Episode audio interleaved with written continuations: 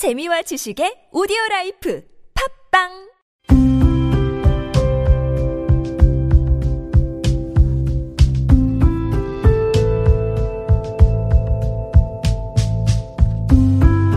칼럼을 읽어드립니다.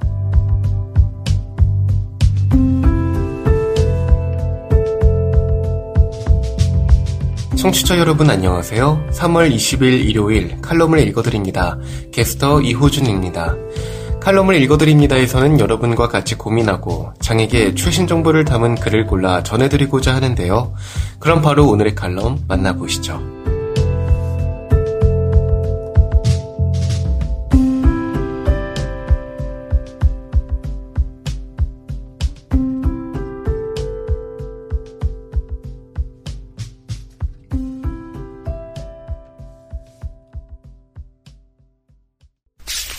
에이블 뉴스. 민정이에게 띄우는 여덟 번째 편지 소통. 세상에는 문제는 없고 문제 부모가 있을 뿐. 2022년 여덟 번째 편지 3월 16일. 세상에 함께할 수 있다는 존재만으로도 행복을 전해준 딸 민정에게. 시간이 참 빨리도 흐르네. 엄마 나이가 50세인데 49세 때에 느끼던 시간 개념하고 올해 50세에 느끼는 시간 개념은 차이가 크게 나는 것 같아. 머리카락도 하나씩 흰 머리카락으로 변하고 뛰고 걷는 것도 조금 힘이 드네. 몸이 힘들어서 통증 클리닉 다니면서 물리치료도 받는 걸 보면 엄마도 나이를 먹는구나 하는 생각이 든단다. 지난주는 엄마 안과 치료 때문에 아빠랑 같이 병원에 다녀왔잖아.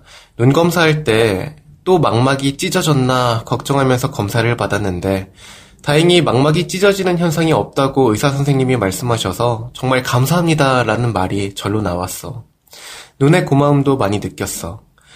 우리 민정이 태어나면서부터 눈의 선명도가 좋지 않아서 많이 걱정했고 시력 저하 및 시선을 똑바로 바라보지 못하는 것 때문에 만 4세 때 눈 교정 수술을 했었지. 그때 우리 딸 얼마나 많이 아팠을까 하는 생각을 해본단다. 엄마가 눈이 아파 보니 우리 딸 눈 때문에 불편함을 많이 겪었었겠구나 하는 생각을 지금 하고 있으니 정말 무심도 하지. 우리 딸 두 번이나 심장 수술하고 중환자실로 옮겨질 때 통증이 엄청 심했을 텐데 엄마가 부인과 수술을 하고 나서 겪어보니까 그제야 민정이 심장수술 통증을 이해하고 말을 하고 싶은데 말을 못하는 심정을 세바시 강연 때 영어로 말해야 하는데 30년 가까이 영어와 친숙하지 않은 밑바닥 영어 실력을 4주 동안 코칭받고 영어 대사를 외우는데 잘 외워지지 않아서 불편함을 많이 겪었지.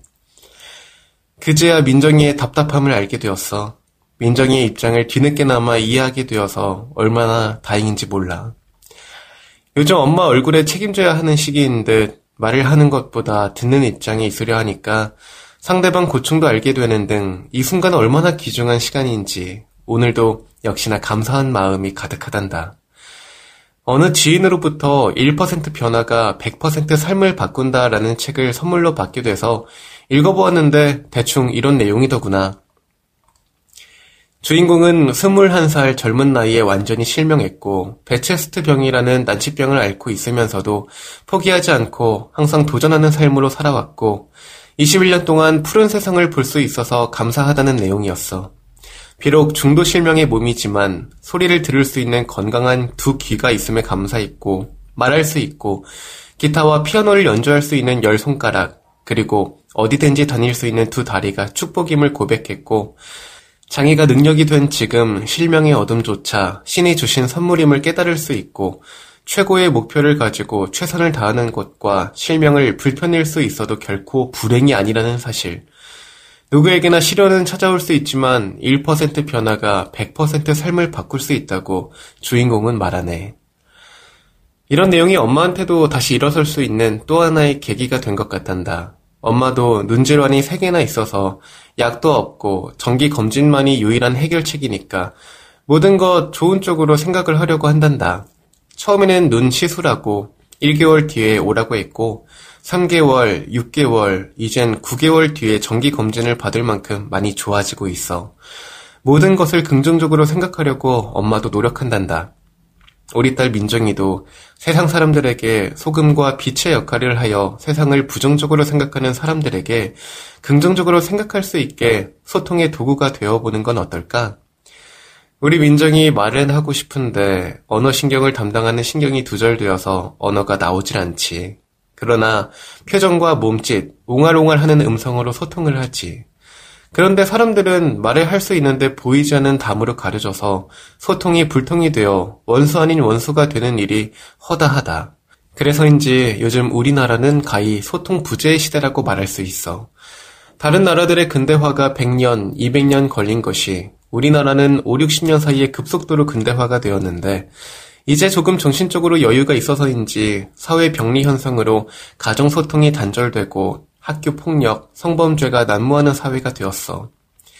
세상에는 문제는 없고 문제 부모가 있을 뿐 어른들이 정신을 차려서 우리 자녀들에게 좋은 유산인 소통이라는 것을 물려줘야 하는데 시간이 좀 흘러야 할 것 같아.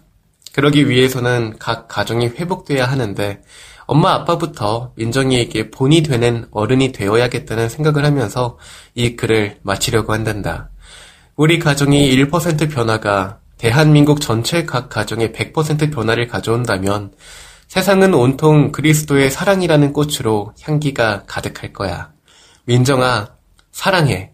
그리고 고마워. 너가 있어서 오늘도 엄마는 너에게 여덟 번째 글을 쓸 수가 있었어. 지금 여러분께선 KBIC 뉴스 채널 매주 일요일에 만나는 칼럼을 읽어드립니다를 듣고 계십니다.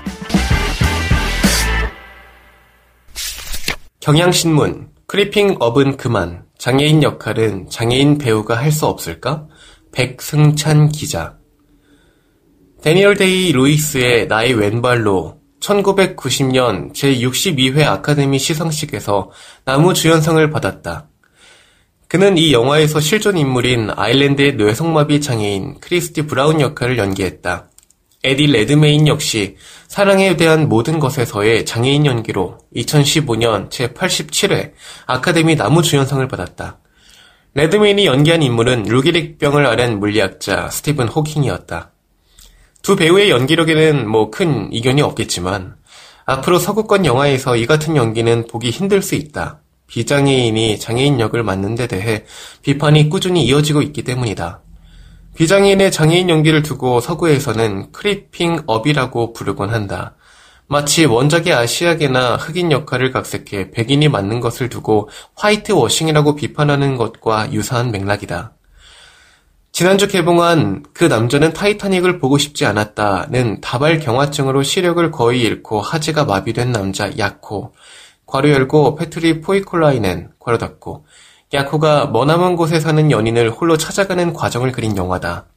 안전한 집을 자신의 의지로 떠난 야코는 원하면 언제든지 연인 앞에 나타날 수 있음을 증명하려고 한다.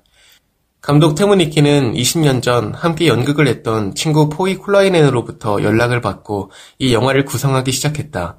포이 콜라이넨은 실제 다발 경화증 장애인이었다. 니키는 주인공이 물리적 손상을 입은 많은 영화들을 봤지만 한 번도 시각장애인의 입장에서 촬영된 것은 본 적이 없다며 관객에게 시각장애라는 것이 어떤 느낌일까 하는 영화적 경험을 제공하고 싶었다고 말했다.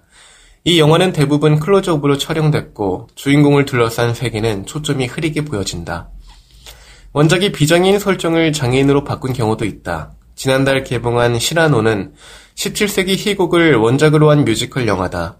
키 132cm의 왜소증 장애인 피터 딘클리지가 용맹한 군인이자 탁월한 시인인 시라노 역을 맡았다. 원작에선 너무 크고 휘어진 코 때문에 자신감이 없는 시라노가 영화에선 장애인으로 설정됐다. 영화 속에서 시라노의 장애를 따로 언급하진 않았다. 다만 그가 사랑하는 여인 앞에 나서기 어렵게 만드는 하나의 특성 정도로만 묘사된다. 지난해 개봉한 마블 영화 이터널스에는 단숨에 대륙을 이동할 정도로 빠른 농인 슈퍼히어로 캐릭터 마카리가 등장했다. 원작 코믹스의 마카리는 금발의 남성 청인이지만 영화에선 흑인 여성 농인으로 바꿨다. 마카리 역의 배우 로런 리들로프는 실제 농인이다. 영화 속에서 장인은 슈퍼히어로의 한 특성으로 자연스럽게 묘사된다.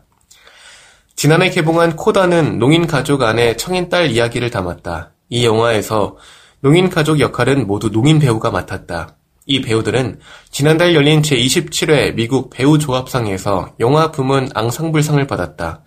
말리 매틀리는 이 상은 우리 농인 배우들이 여기 모인 모든 사람들처럼 일할 수 있다는 사실을 증명한다.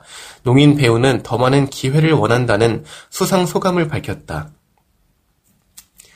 수전 손택은 은유로서의 질병에서 모든 사람은 건강한 사람과 아픈 사람이라는 두 가지 시민권을 갖고 있다며 언젠가 우리 모두는 다른 편의 시민권을 갖도록 강제된다고 말했다.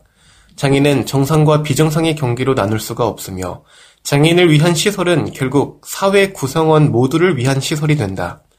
이터널스의 리들로프는 뉴욕타임스 인터뷰에서 촬영장에서 필요한 걸 자연스럽게 요구할 수 있었는가 라는 질문을 받았다. 리들로프는 처음에 난 농인이 얼마나 함께 일하기 쉬운 사람인지 보여주려 했다며 하지만 결국 모든 사람들이 그들만의 요구사항을 갖고 있었고 나 역시 배우로서 필요한 걸 요구하는데 미안해할 필요가 없다고 생각하기 시작했다고 말했다. 한국에서 장애 당사자가 장애인 역할을 하는 경우는 극히 드물다. 대부분 영화, 드라마에서 비장애인이 연습해서 장애인을 연기한다. 특히 대중적인 작품에는 캐스팅하려고 해도 장애인 배우가 없는 것이 현실이다. 변재원 소수자 정책 연구자는 배우 인프라 구축의 문제를 지적했다. 그는 전국 각 대학의 연극 영화과에 장애인이 입학하는 게 불가능하고 대학 바깥 연극 무대에도 장애 배우가 접근하기 어렵다며 미술 음악 분야에선 장애인 예술가의 활약을 찾을 수 있는데 연기, 무용 등 퍼포밍 아트에선 장애인을 찾을 수 없다는 건 이 분야에 대한 접근성에 문제가 있다는 뜻이라고 말했다. 전지영 한국예술종합학교 전통예술원 교수는 논문 장애예술과 장애인 예술의 개념 논의에서 장애예술이 보다 깊이 논의되어야 하는 이유는 신체적, 정신적 불편함이 있느냐의 문제를 넘어 억압된 존재에 대한 성찰을 통해 평등한 인권을 고뇌해야 하기 때문이라며 장애는 결여가 아니라 다름이고 그 예술의 특수성이 사회의 다양성과 창의성의 기반이 된다고 말했다.